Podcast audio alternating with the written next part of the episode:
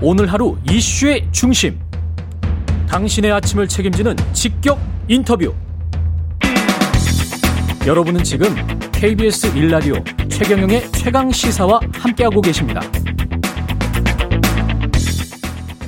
네, 국민의힘 대선 경선 2차 컷오프가 일주일여 앞으로 다가왔습니다. 오늘 1부에서는 국민의힘 대선 경선 후보인 하태경 의원과 이야기 나눠봅니다. 안녕하세요. 예, 안녕하세요. 하태경입니다. 예, 2차 컷오프 일주일 앞으로 다가왔는데 지금 4위 싸움이 치열한데 상당히 유리한 고지를 점하고 계시는 것 같다는 인상입니다. 예, 얼굴이 뭐 굉장히 밝습니다. 1위보다 4위가 더 관심이 많아가지고요. 4번 타자도. 예. 상황은 예. 어떻게 보세요? 지금 상황은 경선 경선 어, 판세는 이제 4위, 이게 제가 이제 TV 토론 후에 예. 좀 상승세가 느껴지고요. 음. 이제 지역 당원들도 어, 4강에 하태 없으면 경선 안 본다. 아이 너무 홍보성이다 이건. 예. 어, 아무튼 이제 분위기 좋아지고 있습니다. 예. 그래요? 예. 그 지금 당장은 이제 보수 민심 공략에 나서야 되는 상황 아닙니까? 당내 경선. 아무튼 룰이 이제 예. 당원 30이고 여론조사 70인데 그렇죠. 예, 그래도 뭐 여론조사 비중이 높긴 하죠. 예. 높긴 한데 당원들 같은 경우도 사실 뭐 과거처럼 뭐 어디서 모여가지고 이렇게 하긴 불가능한 상황이잖아요. 그렇죠. 예, 그래서 이제 핵심은 그 아무튼 뭐 경선 사- 네 경선을 보니까 음. 하태경 안 나오면 재미가 없겠다. 계속 또 강조하셔서 이슈로 바로 그냥 넘어가겠습니다. 어쨌든 경선 성공, 대선 승리를 위해서 예. 꼭 감초 같은 역할을 하고 있다. 뭐 이런 예. 평가가 많은 것 같습니다. 홍준표, 윤석열이 치열하게 1위 다툼을 벌이고 있고 약간 예. 격차가 있는 3위 유승민 그렇죠. 그리고 하태경과 뭐 최재형 정도 뭐 아무튼 몇분 계시죠. 예, 몇분 예, 계시고 예, 예. 원희룡 뭐다 이렇게 오차 범위에 있습니다. 오차 범위네. 예. 그렇게 있습니다. 그 화천대유 의혹, 대장동 의혹 어떻게 불러도 좋을 것 같고요. 관련해서 이제 여러 가지 이야기가 나오고 있습니다. 예. 일단 그 처음에는 설계자, 몸통, 화천대유는 누구 겁니까? 뭐 음. 이렇게 진행되면서 그렇죠. 예. 이재명 지사에게 초점이 많이 갔다가 예. 곽상도 의원 아들이 50억 원을 받으면서 예. 초점이 또 이제 국민의힘으로 그렇죠. 간게 사실이고 올라가다가 예. 지금은 이제 유동규 압수수색 당하면서 이제 휴대폰을 던졌잖아요. 예, 예, 예. 그러면서 뭐가 또 있는 거 아니야? 그러면서 이제 음, 국민들 그렇죠. 관심이 그렇게 가고 있는 그런 그렇죠. 상황인 것 같습니다. 그렇죠. 근데 예. 아침에 보도를 보니까 그 유동규한테 뭐 뇌물이 갔다라는 음, 증거가 제출됐다는 기사가 또 나오더라고요. 음, 어, 그래서 곽상도 뭐 저희 당에서 뭐 바로 뭐 탈당을 했지만은 예. 뭐 거기는 뭐 깃털에 불과하고 거기는 50억 원은 깃털이라고 보기에는 좀 힘들지 않습니까? 개평 정도 되죠. 그게 스토리가 어떤 스토리인지는 중요한 것 같아요. 그러니까 왜 받은 건지. 퇴직금으로 그건 받은 건지. 알기 어려운데 예. 원래 이제 그 기업 예. 기업 영리 추구하는 분들이 보면 예, 과거 대선 때도 보면 음. 여야한테 나눠주잖아요. 예. 예, 그 전에 대선 자금 사건 한 20년 뭐 이 전에 옛날에 차떼기 뭐 이런 거요? 그렇죠. 근데 여, 여당한테도 주고 야당한테도 주고 예. 이제 좀 음. 보험 차원에서 나눠주잖아요. 예. 그러면 여당이 한 10배 되면 예. 이쪽은 뭐 한 10% 되고 그때는 근데 새누리당이 아주 강했을 때 아닙니까? 그때 그러니까 이제 2015년 그 당시 여야 그러니까 예. 지금 여야가 아니라 예. 어, 여야는 뭐 수시로 예, 바뀌겠지만 예. 그러니까 양쪽에 좀 보험을 다든게 아닌가 양쪽에 예, 양쪽에 보험을 다든 저도 게 아닌가 싶고 분명히 그랬을 것 같습니다. 예, 근데 예. 이제 더 큰 구찌가 예. 어쨌든 성남시 집권자는 당시 예. 이재명 시장이었기 때문에 예. 이재명 시장 쪽 사람들 사람들에게 어, 많이 갔을 것이다. 그렇죠. 그쪽이 이제 주 로비 대상이었던 것 같고 유동규 씨가 만약에 이제 돈을 받았다면 저도 방금 전에 이제 그런 이야기를 했는데요. 유동규와 이재명의 관계 그리고 손준성과 그 윤석열의 관계, 예. 이거 가지고 이제 기자들도 사실은 고민을 하고 있을 거예요. 음, 그렇죠. 예. 이게 어느 정도로 강력한 실선과 음흠. 또는 점선으로 봐야 되는가 음흠. 어떻게 보세요? 그렇죠. 근데 이제 이재명 시장은 이제 유동규 관계도 있지만은 음. 이제 권순일 관계가 더 핵폭탄인 것 같아요. 그거는 근데 진짜 그 약간 제가 보기에는 아직까지는 음모론인데 음. 그 시나리오를 믿으세요? 아 근데 지금 어 권순일은 명백히 지금 문제가 있는 게 예. 자기가 이제 대장동 화천대유가 그 이재명 사건 법적 쟁점이었거든요. 음. 쟁점이었는데 어제 나온 우리 당 전주혜 의원이 받은 자료에 따르면은 음. 그 판결 전후로 화천대유 대주주를 여덟 차례 만났다는 거 아닙니까? 김만배를 만났다. 김만배를. 그러니까 화천대유가 자기 사건인데 음. 제가 법조계 쪽 돌려보니까 이건 상상할 수 없는 거다. 음. 자기 사건 관계자를 예. 이렇게 만나는 거는 이거는 법조 윤리, 법관으로서 윤리 위반은 명백한 것이고 그리고 변호사법을 위반했잖아요. 그렇죠. 그건 만약에 이제 권순일과 김만배의 관계는 그렇다고 쳐요. 그래서 권순일 대법관이 부적절한 행동을 했다. 근데 그 사건이 이재명 재판이잖아요. 그 사건이 이재명 재판을 위해서 김만배를 통해서 권순일의 재판 로비 내지 거래 그 이후까지 상황을 보면 근데 이거는 지금 말씀하시는 거는 시점과 만난 횟수만 나와 있거든요. 저도 그 기사를 곰곰이 봤는데 시점과 만난 횟수만 그러니까 만남 있는데 자체가 부적절한 만남이라는 거죠. 아 그거는 맞죠. 보통 대법관 입장에서는 예, 예. 이건 상상 불가능한 그거는 맞는데 만남이고. 이 시나리오가 되려면 김만배는 이재명의 거의 지시를 받는 김만배가 이재명의 핵심 측근이어야 김만배가 이재명을 구명하기 위해서 권순일을 만났고 권순일 대법관이 무죄 취지로 의견을 전달해서 이재명은 어 선거법 위반이 안 되고 그렇게 됨으로써 정치적으로 기사회생해서 권순일 대법관에게 화천대유 측에서 월 고문료 1,500만 원을 줬다. 그러니까 이렇게 이 시나리오인데 지금 이제 확실한 거는 너무 조악한 거예요. 이 상황은. 그러니까 이렇게 이야기할 수 있죠. 이제 검찰 입장에서는 예. 심정이 서는 서는 거잖아요. 검찰 입장에서는 심중에서요. 그러니까 예를 들어서 예.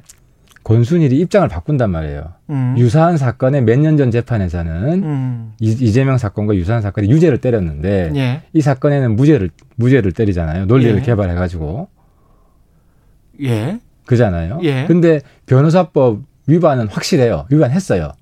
변호사법 위반은 김만배와의 만남을 말씀하시는 아니 거고요. 그 화천 대유 가서 돈 받은 거.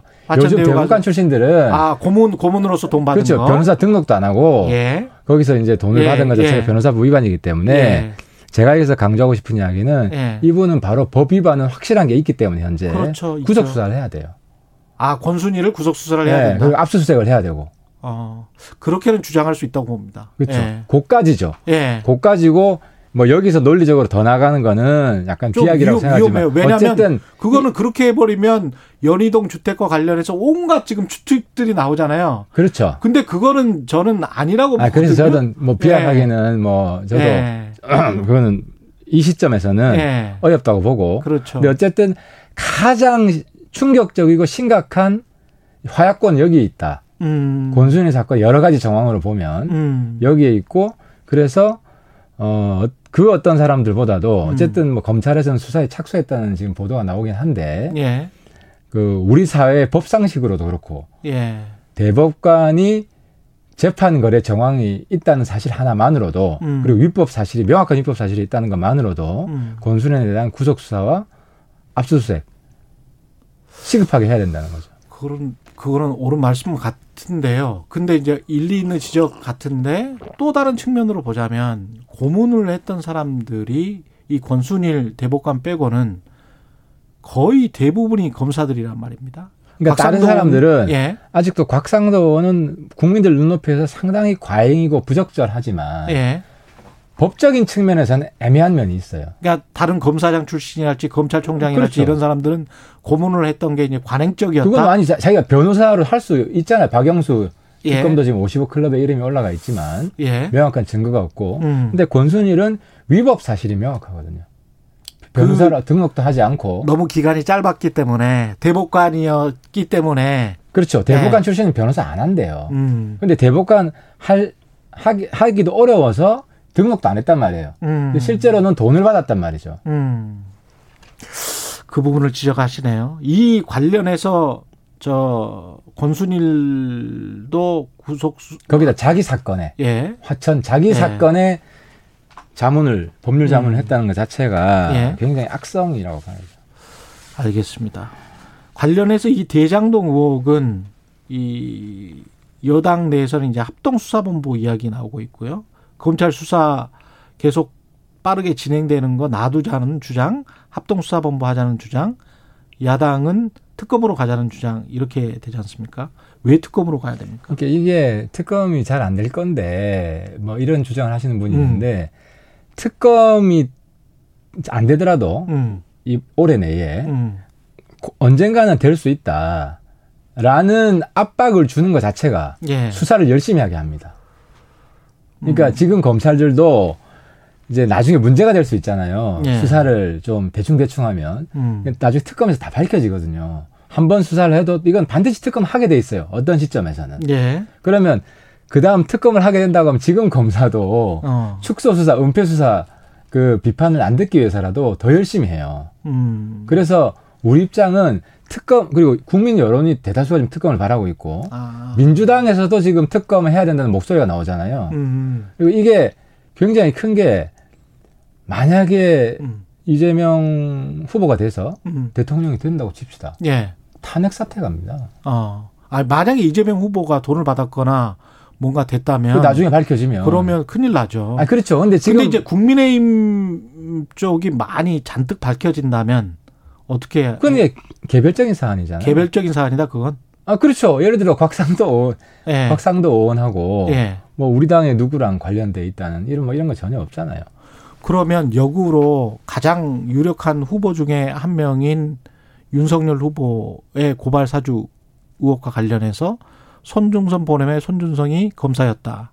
다른 검사들도 관여됐다는 게 사실로 확인됐다. 이게 이제까지 이제 그건 너무. 좀 비약이라는 거지. 그러니까 아니 고거 고거까지는 이제 사실인데. 아니 손준 손준성이 예. 관여됐다는 것도 어제 보니까 예. 혐의점을 확인 못했다고 검찰에서 얘기하더라고. 어제 보도도 약간 과장 보도예요. 아 그래요? 예, 어제 네. 검찰 발표를 쭉 보면 예.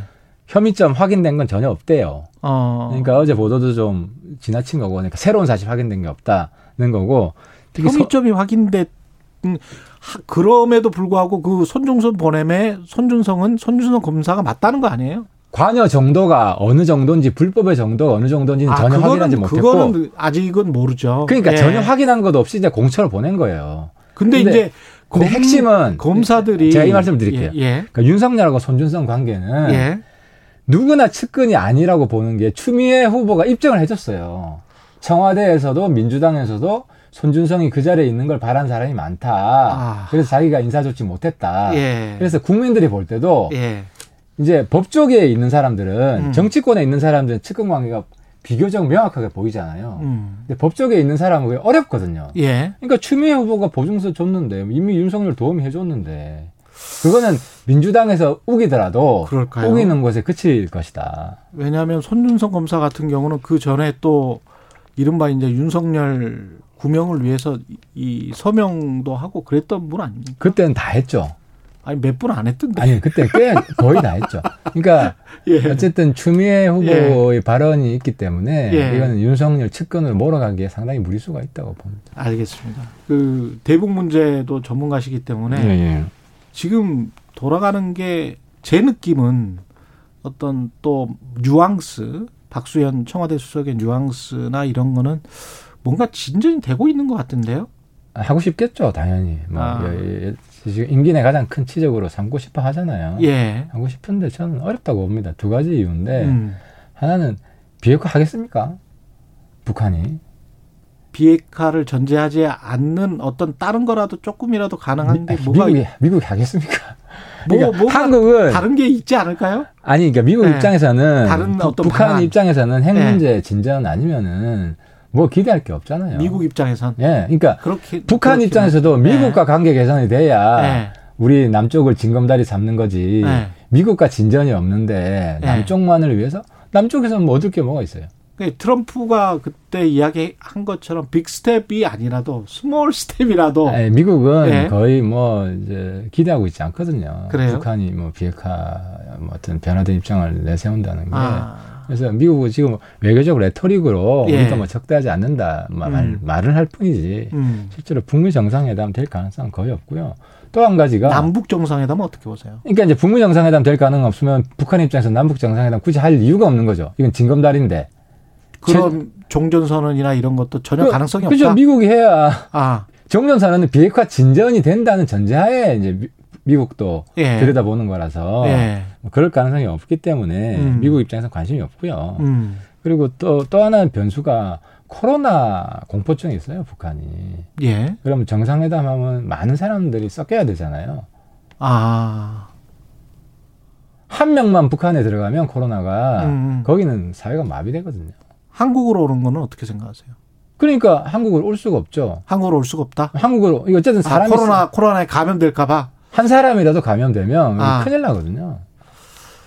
그렇군요. 북한의 의료 체계나 뭐 이런 것들 그렇죠. 염두에 두시고 말씀하시는 그러니까 것저 같습니다. 예. 국경 봉쇄하고 국경에 있는 사람 총선하고 이런 일이 벌어져요. 알겠습니다. 오늘 여기까지 하겠습니다. 국민의힘 하태경 의원이었습니다. 고맙습니다. 예, 수고하셨습니다. 예.